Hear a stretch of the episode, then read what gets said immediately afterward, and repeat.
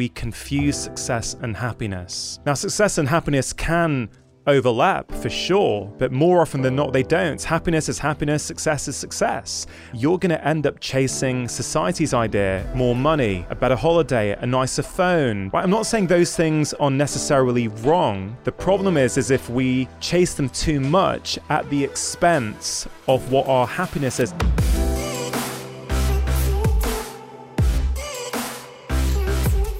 Hey everyone, welcome back to On Purpose, the number one health podcast in the world. Thanks to each and every single one of you that come back every week to listen, learn, and grow. Now, today's guest is one of those few guests that we've had on twice now today.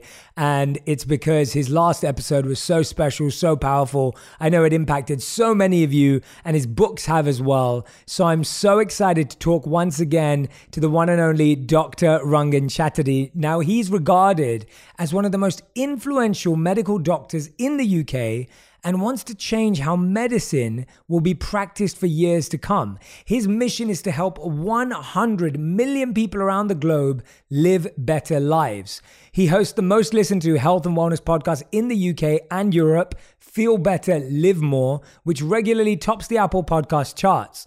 The podcast has received 50 million downloads to date and is consumed by over 2.5 million people every month. He's known for his ability, and this is why I love him and why you'll love his latest book, to simplify complex health advice and finding the root cause of people's health problems. If you remember his last episode, you'll remember we really got into how doctors can differ and change their perspective about how they view their clients and patients. And of course, today we're talking about his brand new book, which I'm going to hold, hold up the uh, virtual digital version, which is the world we live in now Happy Mind, Happy Life. And I really, really hope that all of you go out and grab a copy of this book 10 Simple Ways to Feel Great Every Day. Rangan, it's great to have you on the podcast again. It's great to see you. Honestly, congratulations on this amazing book and all your incredible success. And I can't wait for people to read it. But thank you for coming to talk to me about it. Jay, thanks for having me on for a second time. Your show's fantastic. It's a real honor and looking uh, really looking forward to this conversation.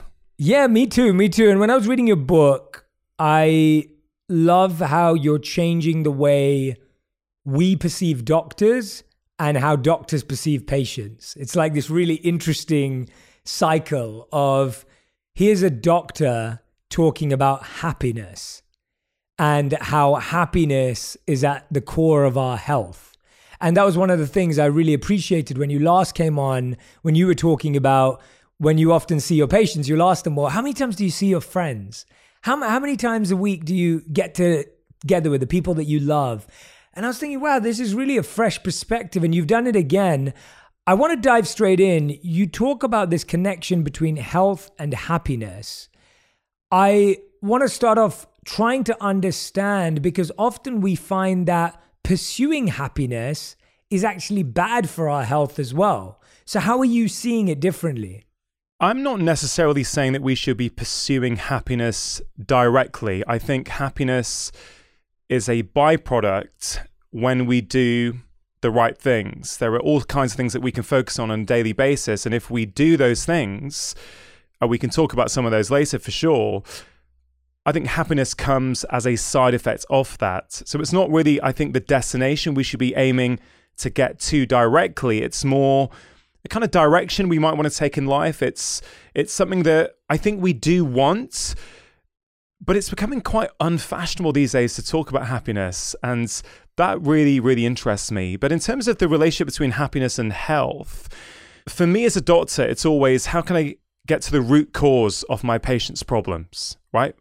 Yes, what symptom have they got, but actually, what's going on behind that? So they might come in with a headache or a migraine, and sure I can diagnose them and tell them what that is, but I want to help them understand well, what is going on in your life and your lifestyle that might be contributing to this. And for many years, I have said publicly on many occasions that about 80% of what we see as doctors is in some way related to our collective modern lifestyles.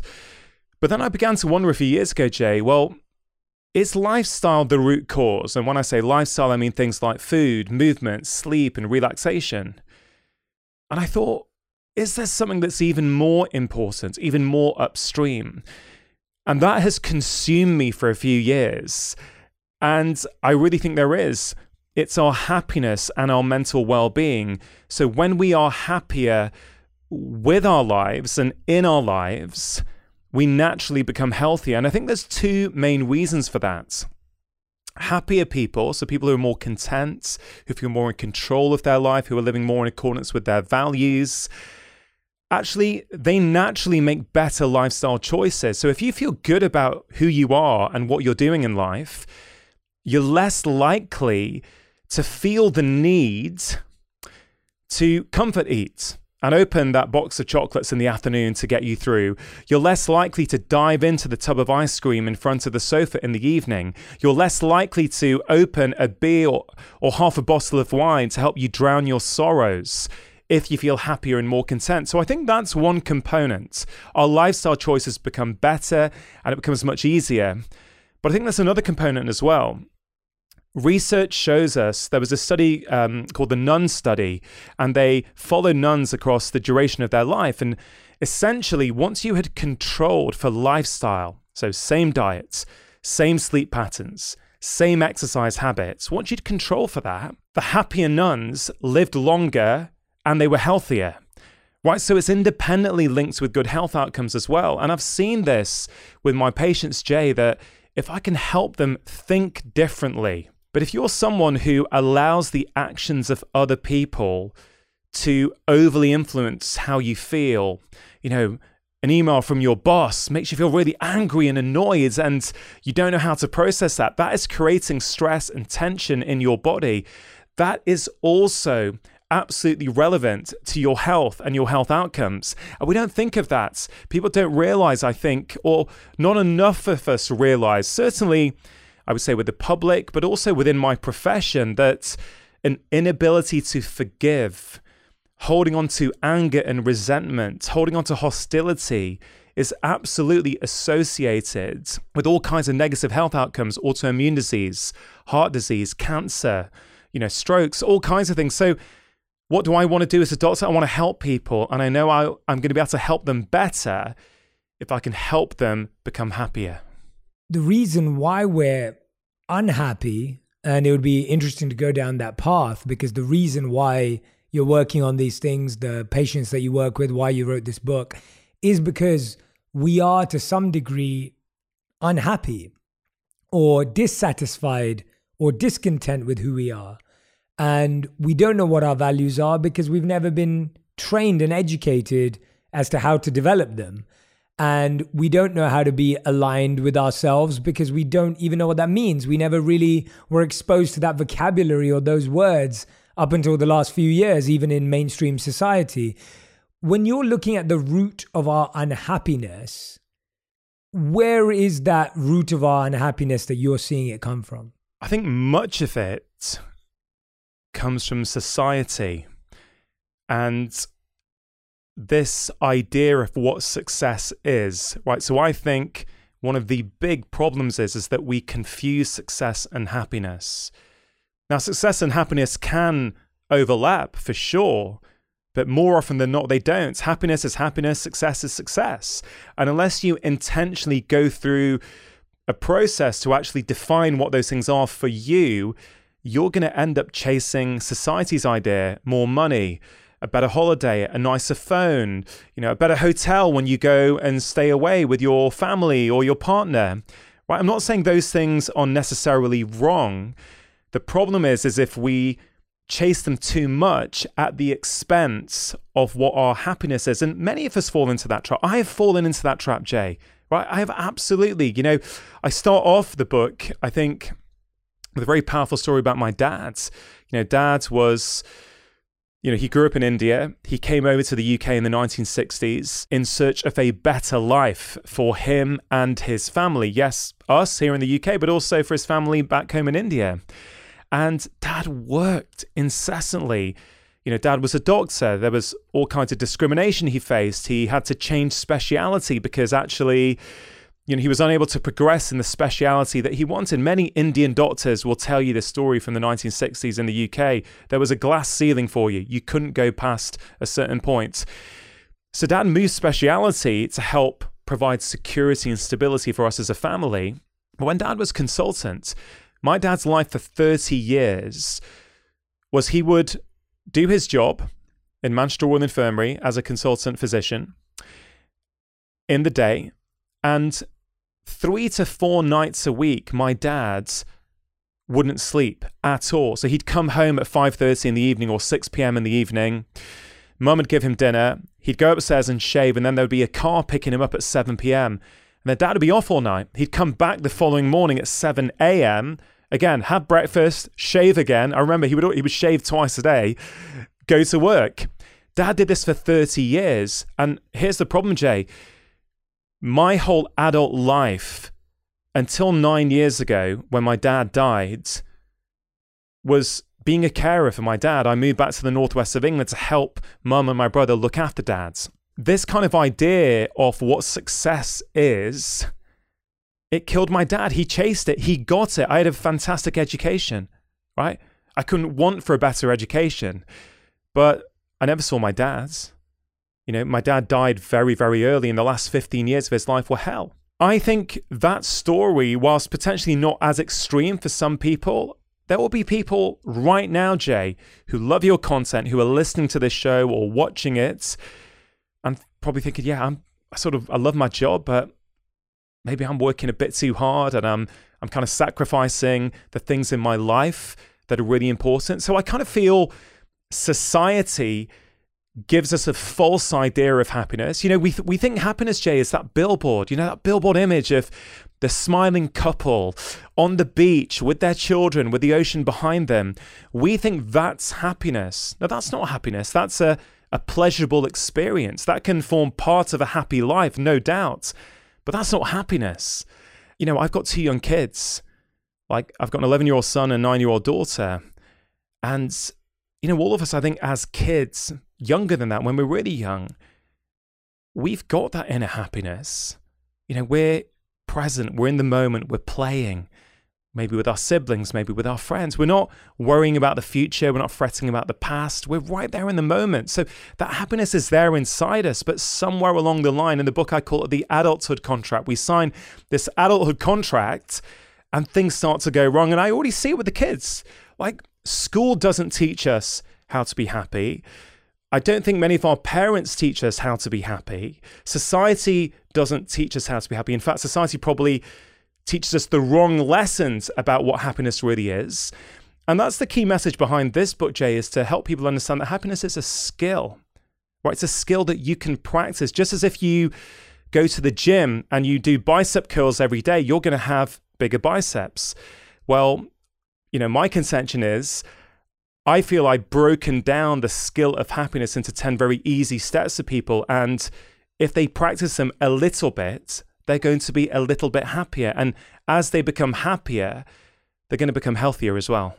Absolutely. Thank you so much for sharing that story as well about your father, which really, you know, encapsulate this idea really well. I think for me, when I think about what happiness means to me, happiness is the, as you said, ability, the ability to know how to navigate uncomfortable and uncertain times. Because when you know what you have to do, it's more important than wanting to know how things will end up. So we think our happiness is, well, how will this end up? How will what will the result of this be? Will that make me happy? And to me, actually, go, no, actually, happiness to me is knowing what to do right now in the moment and having that sense of reflection and introspection and the stillness to be able to carry that out. Because the search, as you said, for that billboard happiness that's out there, that's a projection, again, a societal projection. We're trying to invent and create that in a world that doesn't allow for that every day or at every moment. And so, knowing what to do in the moment to me is where happiness begins of knowing how to behave, how to think, and what to do. And that's what these 10 habits do. You break down what you call core happiness as a three legged stool contentment, alignment, and control. I want to go through each of these because they form the tenets of these, these 10 habits or principles you give us. But let's let's start with contentment. And you describe contentment here. I've got it in the book. Feeling content means being at peace with your life and your decisions. That's really hard because most of us, when we look back, especially at the past, we think, wow, I've made a lot of bad decisions. I wish I tried that thing. I wish I never went out with that person. Well, I should have left that job a lot earlier. So, most of us actually have a very negative view of our decision making process. Let's talk a bit about decisions, especially decisions of the past that we regret. How do we create contentment around those? Specifically around decisions in the past if you know we have a deep regret let's say or i wish i'd done something differently. I think the first step is to really try and get to a place of acceptance. You were doing the best that you could at that time with what you knew right? If you could have done it differently you would have. And you know it depends how deep you want to go with this but certainly for me one of the things that's really helped me with my happiness and my contentment in particular is real acceptance of every single thing that has ever happened to me or I have done, whether it's something I'm proud of, whether it's something I'm not proud of, or it's something that actually I could make a case that I made the wrong decision. No, actually, I made the very best decision for my growth because actually, if I look back now and see that it was potentially a negative, it's about reframing it to go, oh, what did I learn from that? Right? What did I learn from that? Oh, I never would have learned that had that not happened. Had I not gone to that job that I didn't like, you know, I can think of one particularly in my mind, you know, early on in my career as a doctor, I was like, I worked in a practice that I hated the framework and the structure there, right? I would get frustrated. I would come home and complain to my wife every day. She kept saying, Hey, babe, you know, if you don't like it, why don't you leave? I'm, I can't leave. You know, this is, it pays us money. It does this, you know, story. I created this kind of almost like a victim story around it. You know, and I know the word victim can be very triggering for people. And I don't mean it to be. Certainly, if talking about my own experience, what I've learned, Jay, is that you can always write a different story about any event in life. You've always got a choice in what story you put onto something, and you can practice this and train it. So, one of my sort of tips to people is in any bit of friction you encounter in life, see if you can choose a happiness story around it. And there's a couple of ways that we can think about this. So, you know, if we remember back to March 2020, when the whole world was sort of going into lockdown and people were getting scared, there was lots of images of supermarket shelves being empty and there'd be no toilet roll there, right? So these are big headlines and the amount of people who were like criticizing, I can't believe this, who's doing this, you know, who's taking more. Okay, you can tell yourself that story for sure. But you can also see if you can write a different story around the same situation. So, okay, what was going on there? Well, could it have been that every shopper that day took one extra roll? And so by the end of the day, the supermarket shelves were empty. Okay, that's possible. Could it be that actually one person went in and yes, they did buy loads and loads of packets because actually they look after four elderly grandparents and actually they're really worried about what's going to happen. Maybe it was someone who actually went in and they wanted to buy as much as they could and sell it on eBay. Okay, how do you create a happiness story there? Ah, you know what? What must be going on in their life Maybe they really don't have any money. Maybe they are so desperate they don't feel they've got any opportunities in life. And actually, this is an opportunity for them that they've seen to make a bit of money. You know, what I've realized when it comes to most bits of friction in our life, the truth actually doesn't matter, Jay, for your happiness. The truth doesn't matter. Write a happiness story that works for you. And this is something I try my best to do. It's probably the thing that's had the most impact on my feeling of contentment is that every day if I get a bit of social friction, let's say someone leaves a negative comment on my social media, for example, right? Instead of wishing it was other than the way it was, oh, I can't believe they acted like that. It's like, ah, oh, okay, let me go through a process here. You know, number one, is there any truth to this? Ah, okay, yeah, there's a bit of truth here. I can learn here. I've been given an opportunity to learn. If there's no truth here, oh, well, why is this bothering me? And it's like putting the mirror up, and instead of looking out there, it's like, what is being triggered within me? Is it my insecurity? Is it my need to be liked and loved? You know, what is it? Because then you start to take control of the situation. Do you know what I mean? It's I think it's I think it's you can rewrite a story on anything. And I tell you, when this was really brought home to me, Jay, have you heard of Edith Eger? Yeah, I don't know if you've interviewed Edith. If you haven't, you absolutely should. You would absolutely love talking to her. But Edith came onto my podcast last year. At the time, she was 93 years old. I think about that conversation pretty much every single day. It had such an impact on me. When Edith was 16 years old, living in Eastern Europe, she was getting ready. That evening, she was going to go on a date with her boyfriend. There was a knock on the door, and before she knew it, her and her sister and her parents were on a train to Auschwitz. She gets to Auschwitz. Within two hours of getting there, her parents are murdered. Uh, she's there with her sister. She doesn't know what's what's going on, what's happening. And then later that day, she had to dance right? She had to dance for some of the prison guards there. And the last thing her mum said to her was, Edith, nobody can take away from you what you put inside your mind. So the first thing she told me was when I was dancing, I wasn't dancing in Auschwitz. I was dancing in Budapest Opera House. I was dancing, there was a full orchestra there, the, the, the, crowds were there. That's what I was dancing. So that's the first lesson I learned for her that you can create a story in your mind and then she told me, Dr. Chatterjee, when I was in Auschwitz, I wasn't a prisoner. The prison guards were prisoners. They weren't living their life. I was free in my mind. And it and it just went on and on. And the words I think about every day, Jay, are when she said to me, Rangan, listen, I have lived through Auschwitz, but I can tell you the greatest prison is the prison you create inside your own mind. And I thought, okay, if Edith Eger can write a different story about events, a happiness story, if you will, about events in the hell of Auschwitz, then I'm pretty sure I can reframe most of the small frictions in my own life. And it's uh, it's it, it's been so powerful for me, Jay. It really has. I mean, do you ever, you know, how do you deal with friction? Is that something you try and apply in your own life, or or how do you see it? Yeah, I mean, I just everything you just shared right now, and I had come across Edith Eger's story, and I, I didn't realize you interviewed her, which is which is fantastic and so phenomenal to hear about your experience with her. Everything you just said, I am fully aligned with, and I don't think you could have picked a better example because to share it from someone who has been through the worst of the worst of the worst, and for that person to be able to create a reframe at that time gives us all an opportunity to realize how powerful it is. And so I am fully with you, like fully aligned, fully uh, in agreement with you.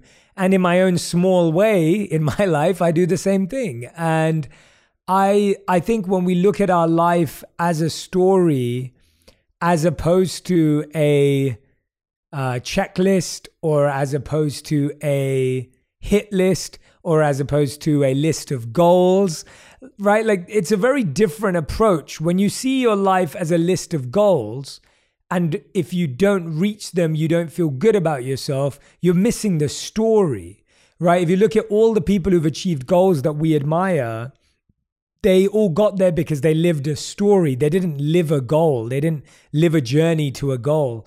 And so I do it all the time as well. I'm constantly reframing my experience of life. And what you said is so true that there, in one sense, there is no truth, in one sense, to any of our stories and journeys because what is objectively the truth is just a perception. Yeah, I mean, I think you'll like this one, Jay, because I know you're a football fan, or I should say soccer fan, as I'm on your show. Um, but they, they did this study, right? They looked, they were talking to football fans same incident, right? Everyone can see the incident. And they interviewed both sets of fans on different sides. What happens? Completely different version of reality over the same incident, right? Think about any, I guess, marriage or two partners, right? When they have a disagreement, there are two versions of reality, right? You know, it depends on which side of the table you're sitting on, determines your reality. And I've learned actually, and it sounds quite controversial, that for your happiness, I think sometimes the truth doesn't matter. It's the spin you put on it. The, you can put a spin on it that's going to make you feel disempowered and a victim. And uh, look, I want to be respectful. I understand there are some pretty horrendous things that happen in life to people. I understand that. And sometimes it's harder than in other times. But this is something you can get better at. You can always put a new story on it. And and what happens then, Jay, is that every day becomes a school day, right? Every day you're you're being given, you're being gifted opportunities by the world around you to learn something about yourself. And a, tip maybe for your audience if they think, okay, this is quite difficult, right? You know, someone's done this and I don't like it. Something that I found really helpful is this idea that if I was that other person, I'd be doing exactly the same. And what I mean when I say that is if I were that other person with their childhood, with their childhood experiences, with their parents, with the bullying they received at school, with the, the yes. boss that they had, yes. if I were them, I would absolutely be making the same decisions as them. Yes. And yes. I honestly feel that if we don't think we would, you know, I invite people to consider maybe it's our ego talking because they yes. made the decisions. That's their version of reality. And I, and I find that gives me this ability to be compassionate, much more compassionate to every single person that I meet, whether I agree with them or not. And Jay, look at the state of the world at the moment, right? It's seemingly pretty divided. Certainly online, it seems pretty divided. And I think this approach not only makes us feel better, but I think when we can exercise this compassion to everyone, even people we disagree with, I think that's what's going to make the world a much, much better and happier place. Definitely. And you reminded me of that. I'm sure you remember that famous Prince William meme where he's holding up his fingers like this. And so he's actually saying, I think he's like number three. And if you look at it from the other angle, it looks like he's putting his middle finger up. And and it's like these two pictures that are put next to each other. And one of them looks like he's putting his middle finger up to the press. But actually, when you see it from another angle, he's putting three and and he obviously means something else by that. And so i i love that when we're talking about contentment that makes a lot of sense. Let's shift to alignment. I i really like the way you defined alignment. You said feeling aligned means that the person you want to be and the person you are actually being out there in the world are one and the same. And i remember a very beautiful thought by gandhi whenever i think about alignment. And i believe he said that when you experience peace and harmony when what you think, what you say, and what you do are aligned. And whenever I think about that, or whenever I share that teaching, I find that most people think something but say something else. We say one thing, but then we do a completely different thing. And so we're living in this very divided world, even inside of ourselves, because it's completely disconnected. How do we start creating a more aligned life because often we're scared of saying what we think and we're even more scared of doing what we say. And then we're worried about what everyone else thinks of all of that. So alignment becomes a really big challenge. Walk us through that for a bit. Yeah, I mean, the first thing to say, it's not going to be super easy in the sense that it's not something you can just listen to us having a conversation and then immediately afterwards go, okay, cool, right, now I'm going to go and act aligned in the world. No, this is a process. It's a very fun process, but it's a process nonetheless. So, you know, alignment, this idea that our inner values and our external actions are matching up, whatever that is. And the reason I guess I'm so passionate about this, Jay, is I've really, this is something like I've really struggled with pretty much my entire life. I feel that what I'm really trying to do these days is become more and more aligned and actually to really tune into who I actually am, which sounds like the easiest thing in the world to do. But actually, for many of us, it's one of the hardest things because since we were kids, we started to do things to gain the approval of others. But I know for me, for much of my life, I only felt that I was worthy of love and acceptance if I achieved, if I was successful.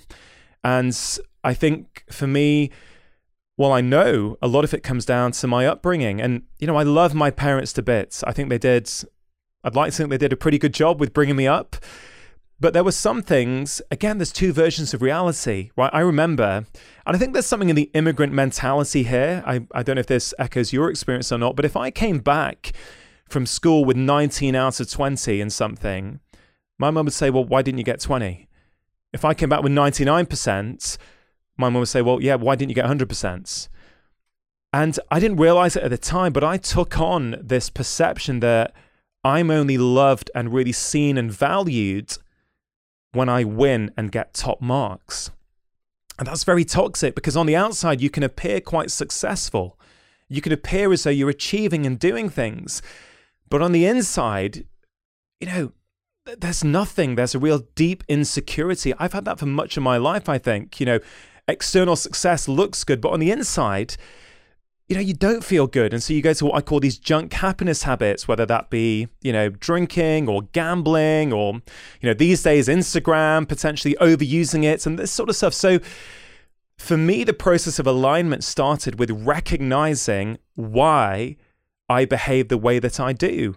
And it was a very rewarding process. It's taken a bit of time, but this is not one hit, Jay, that people are going to just think, oh, I need to do this and now I can. The first step in any change is awareness. So even if someone's listening to this conversation and going, yeah, you know what? I'm not living an aligned life. Like I'm I'm not being the person out there who I really am. Okay, that is progress. Okay, you may want more, but that is a good start. At least now you know and then you can work on the next stage. So there's many ways in which people can do this. I think uh, doing some sort of values exercise is really, really helpful. I know we spoke about this when you came on my show. You've done a great job of this in your own book, Jay, of talking about values. In Happy Mind, Happy Life, there are some simple exercises to help people understand what are your values. Can you choose three values from this long list and you know, maybe once a week you reassess. You go, yeah, I think that is. Um, that doesn't fit quite right. I'm going to tweak it.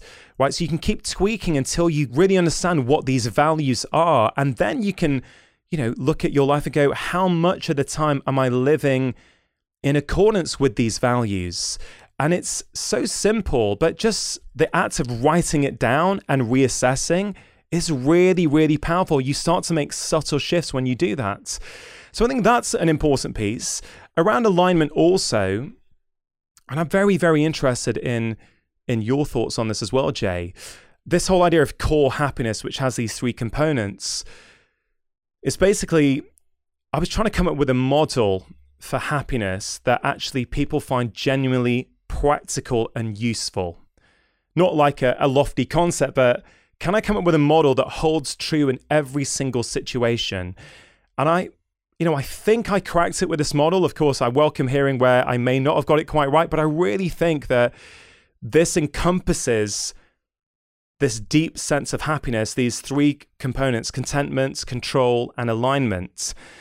And then I remember thinking, what about meaning and purpose? Because we keep hearing, and of course, you know, your your show's called On Purpose. You talk a lot about purpose. I thought, well, where does meaning and purpose fit in here? Because a lot of people these days say we shouldn't be chasing happiness, we should be chasing meaning. And I spent weeks trying to solve this. And the, the way I came down on it, what I think underpins this altogether is that meaning and purpose comes with alignment. So, meaning and purpose is important, right? It's a necessary ingredient for happiness. But I don't think it's happiness in and of itself. And the reason I say that is because let's say this could be you or me, for example, or it could be someone listening. Let's say you have a job that gives you meaning and purpose and you love it and it it's helping the world, it, it really nourishes you. Okay, great. You've got meaning, but maybe you're working too hard. You're getting back too late each night. Maybe you're not spending time nourishing the important relationships in your life. Sure, you've got meaning, but you don't have core happiness. And then you could take it to another extreme. Let's say in World War II, you might make the case that a soldier fighting against the Nazis was living a meaningful life. But I'm not necessarily sure you could say that they were happy. So I'm all for meaning and purpose, but I think it comes under the alignment leg of the core happiness model, the core happiness stool. And then I think it also takes the pressure off people. Jay, I'm, I'm sure you get messages like this, but people often say that, you know, yeah, I want to find my I want to find my purpose, but I don't know where to start. You know, what is my purpose? And they see people on online and think, oh man, they've got their purpose. I don't. You know, have you heard of the Japanese concepts of ikigai? Yes, it's beautiful. Yeah, it really is beautiful. And I remember in in my second book, The Stress Solution, I, I wrote about it this idea that ikigai is these four things. You know, something. You know, we should be looking to try and find something that we're good at, that we enjoy doing, that the world needs, and that also makes money. And I thought, what a beautiful concept. I want some ikigai in my life. And then I remember, Jay, I was giving a talk in London. And I remember it so well because at the end of the talk, we were doing Q&A and, you know, a, uh, a young lady at the back put her hand up and she said, Dr. Chatterjee, I'm an 18-year-old Japanese student living in London. And I grew up with this concept of ikigai and frankly, I found it demotivating and it really put me off. It seemed like a too lofty bar for me to meet. And that really hit me, Jay. I thought, yeah, that's interesting. These nice ideas, for some people, they're very off putting. I think that's where alignment and values can be really helpful because if you're struggling to find your meaning and purpose, right, I would say focus on your values. So, Let's say you hate your job. Let's say you work in a call center, you don't like it, but that pays you money and it helps you feed your family and put a roof over your heads. And you hear the stuff about meaning and purpose. I say, okay, focus on values. If one of your values is kindness, let's say, then if you get up in the morning and you're kind to your partner, you get a coffee on the way to work and you're kind to the barista, you get on the bus and you're kind to the bus driver, and whilst you're at work, you're kind to your work colleagues then you're living a life of meaning. That is a meaningful life. You may not love your job at the moment, but the more you act in alignment, that meaning, that purpose is going to come as a byproduct. So, like, that's where I think meaning and purpose kind of fits into this core happiness idea. I mean, did that make sense? You know, do do you have any thoughts on that? Do you agree? You know, I'm, I'm I really welcome challenging this stool because I kind of think it holds true in every situation. But you know, I'd love to know your view. Yeah, I mean, my my honest take is I think that a lot of these discussions can be explained just through different terms and different language used by different people for words that appeal in different ways. So there are certain words that when you unpack them, I can see that we're trying to say the same thing but you may use certain words that I don't use. And this is exactly what you were saying before that if I don't take the time to listen, to understand, and to take a moment of stillness to say, well, let me understand what Rangan's really trying to say, even though we use different words, we may actually find that we're trying to say the same thing. Whereas if I simply look at the words, I may say, oh, I, I, disagree with you completely. I think you're, I think you're wrong, and I have another opinion. And so I think we have to be so careful with language because words mean so so many different things to so many different people, and it's why I always say to people that we need more faces and voices in the world of health and wellness, or or in any field for that matter because everyone needs to hear from a diverse set of voices and faces. Everyone is not going to connect to my language, and that's okay. And everyone's not going to connect to your language, and that's okay because there have been times where I've heard a piece of wisdom one time, twice, three times, four times. I hear it the ninth time from some random person. But the way they said it, the penny dropped and it hit me like it just hit me. And I was like, but I've been hearing that since I was a kid. But hearing it from that person at that time and that voice in that moment, that had an impact on me. And so I've become of the belief that I love the word alignment. I think it's fantastic. And I would say that an aligned life is a purposeful life. Agreed. And that you are spot on when you say that if we can start living and practicing just one of our values, that that will grow into a purposeful life. And so, so we're in alignment. We're, yeah, we're in alignment, and and I'm very content with the language that you use is different to me, but that we are of the same uh, ethos and spirit in what we're trying to share. But of course, a language will be different because we're different people. right? You, we've had different experiences. You've gone off to be a monk. You know, that's something that in my head I think, well, wouldn't that be incredible to go and do that? So, I, uh, although I can't see that happening anytime soon, especially being married and having two young kids who need me, but you will be informed by your life experience. I've been a medical doctor for, you know, nearly 21 years now. I've seen tens of thousands of patients.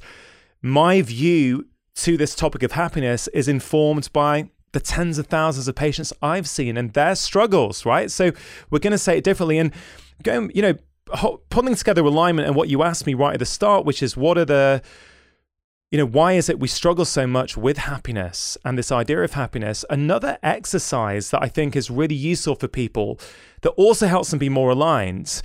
It's a two part exercise, right? I, I love it. And, um, I don't know if you want to try it on yourself, actually. But yeah, should, are you let's up for trying it. it? Okay, so the first yeah, let's do it. Let's do it. The first part of the exercise is write down, or you can just tell me three things that if you did them each week would give you a deep sense of happiness. Okay, yeah. So I'm not going to say stuff I already do. So just just to clarify for everyone, because I already meditate and exercise, I'm not going to include those because they would be they are huge ones for my happiness. Uh, I'd say one of the biggest things is uh, doing something fun and playful with my wife. So whether that's going to an escape room or whether that's going to an assault course or like some sort of like fun outdoor activity with my wife brings me a lot of happiness. So that's one of them. Okay.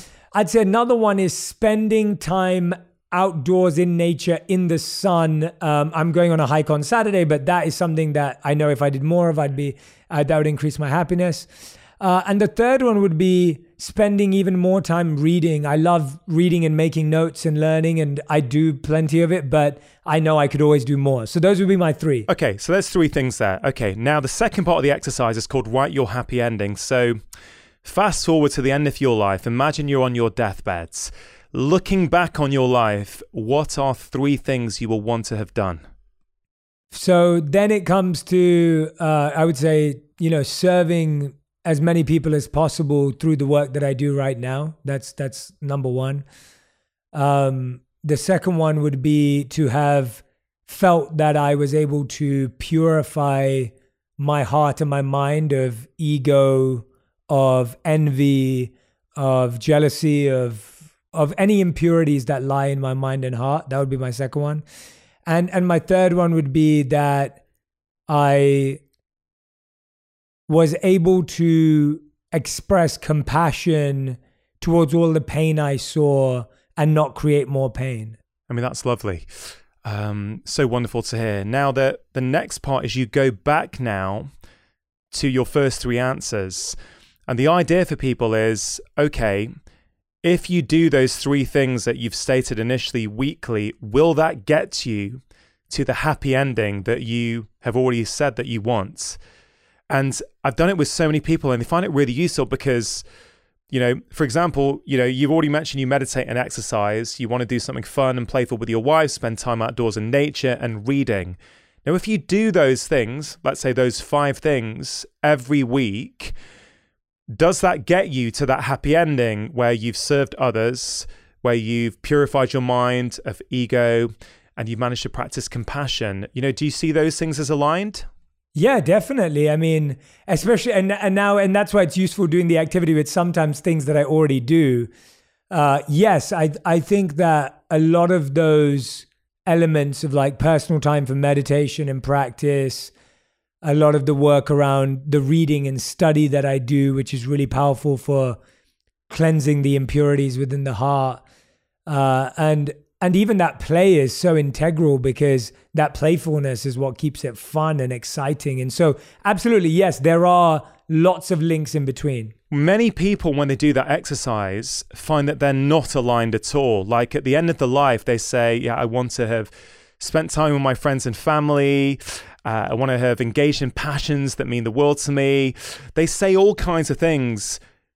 And then you look at the three happiness habits and they don't match up at all. It's a fantastic exercise. That is a brilliant exercise. And and all it's not about making people feel bad. It's it's about bringing awareness to that intention. Like if you say you value your friends and family, yet you're too busy working, let's say, to find time for them, Okay, that's okay, but you need to start making a small shift there because you ain't going to get to that happy ending otherwise. And so, you know what I'm about, Jay? It's always about how can I simplify a message, simplify an exercise that people can actually do, reiterate, and hopefully result in them living, I guess, a more intentional and a happier life. Rangan, the reason why I love that activity and exercise, like it's brilliant, by the way. It's it's absolutely fantastic. And I think everyone on the everyone who's listening and watching right now not only should go and get the book because the book is full of lots more activities and exercises like this one, but do this one with a friend this weekend because what you've explained so beautifully there is the difference between circumstantial and existential happiness. And so there are a lot of things we do every day because circumstantially, situationally, they make us feel better. But the existential core happiness, which, as you describe, is alignment, contentment, and control, that can only be measured when you look at the gravity of a moment like death. And, and when you're doing that in this activity, that's what you're putting it under a microscope and going, well, how is this affecting your existence as opposed to your circumstance, right? And and that in and of itself is a really fascinating way of thinking. And I, I know that I I don't do that activity, but I think about those questions very often. And for me, for so long, I, I always ask myself that. I'll, I'll sit there and I'll go, how is this going to make me feel when I'm dying? Will I regret doing this or not doing this? And everything that I'm doing on a daily basis and the commitments I make and the priorities I make are all dedicated to that purpose that I've committed to because I know that that's what brings me joy. And there are a lot of sacrifices with that, and there are a lot of things that you forego for that. But I realized that health was so integral to your purpose, no matter what it is, that that's something you can't sacrifice in the pursuit of any alignment or contentment you chase. Because if you're not healthy, then all of it falls apart. So, you know, I, I really love that activity, and I'm so grateful you put that and many others in the book. Yeah, thanks. And you know, it's something that I use myself. You know, I I'm keen to to I don't want people to feel that I haven't got it yet. I, am not there yet. You know, I'm not aligned. That's okay, right? That is absolutely okay. I would guess by anyone who's listening to your podcast, Jay, I guess naturally would feel drawn to this sort of content anyway. They're wanting to live a more intentional, a more purposeful life, right? So they're already that way inclined. And it's not this thing, like I said, it's not this destination that you get to. It's a constant process of tweaking. And then society, life will pull you away. You know, I definitely have times where I work too hard and I'm not as present as I oh, might want to be, right? You know, yeah. just because I know what I should be doing, it doesn't mean I'm not human and I'm not susceptible to the same mistakes that, that many of us make. Jay, I've never felt this calm and good and at peace with myself and my life. Like when I last spoke to you a few years ago in LA, you know, about the Stress Solution book, I was a different person. Like I really was. It was a different version of me. I'm just a lot more content these days. I've done a lot of work to rid myself of ego and the need for external validation. I've also really let go of this idea that I need to be right. I think for much of my life, I define myself, what, are you right? Are you winning? And letting go of that has just made me happier. Like I'm no longer attached to being right. I'm attached to learning. I wouldn't even call it attached. I'm committed to learning, right? Every day, any friction that comes in my life, anyone that sends me a rude email, it's all an opportunity for me to go in, to go, what can I learn here? What can I learn about myself? How can I be compassionate about that other person? And it keeps life fun and interesting, right? It really does. And yes, I feel calmer and content, but all kinds of little niggles and things that, you know, I used to get, they're, they're just sort of going because there's less emotional tension in my body. I love that, Rangan. That's, and by the way, on a personal level, that's just really beautiful to hear. I mean, you know, I think hearing that that's the journey you've been on in the last few years and that's what's brought this book about is really beautiful. And I want everyone to know, you know, we just scratched the surface today, but Rangan goes on to talk about a ton of great habits in this book eliminating change, treating yourself with respect, making time stand still, seeking out friction, talking to strangers, treat your phone like a person, having maskless conversations, which I love the sound of that one. Uh, go on holiday every day, give yourself away. These are beautiful, beautiful. Uh, breakdowns in each and every chapter with exercises, with things to reflect on and think about. And Rangan, I want to congratulate you on writing this beautiful book, Happy Mind, Happy Life 10 Simple Ways to Feel Great Every Day. I want to ask you your final five, which are our rapid fire fast five uh, round. Uh, so these questions have to be answered in one word to one sentence maximum. Uh, let's go. Are you ready? I'm ready. Feeling uh, trying to trying to maintain that level of calm and contentment whilst I whilst I get ready. All right, great. All right, here we go. So here are your final five. Question number one What's the best happiness advice you've ever received, heard, or given?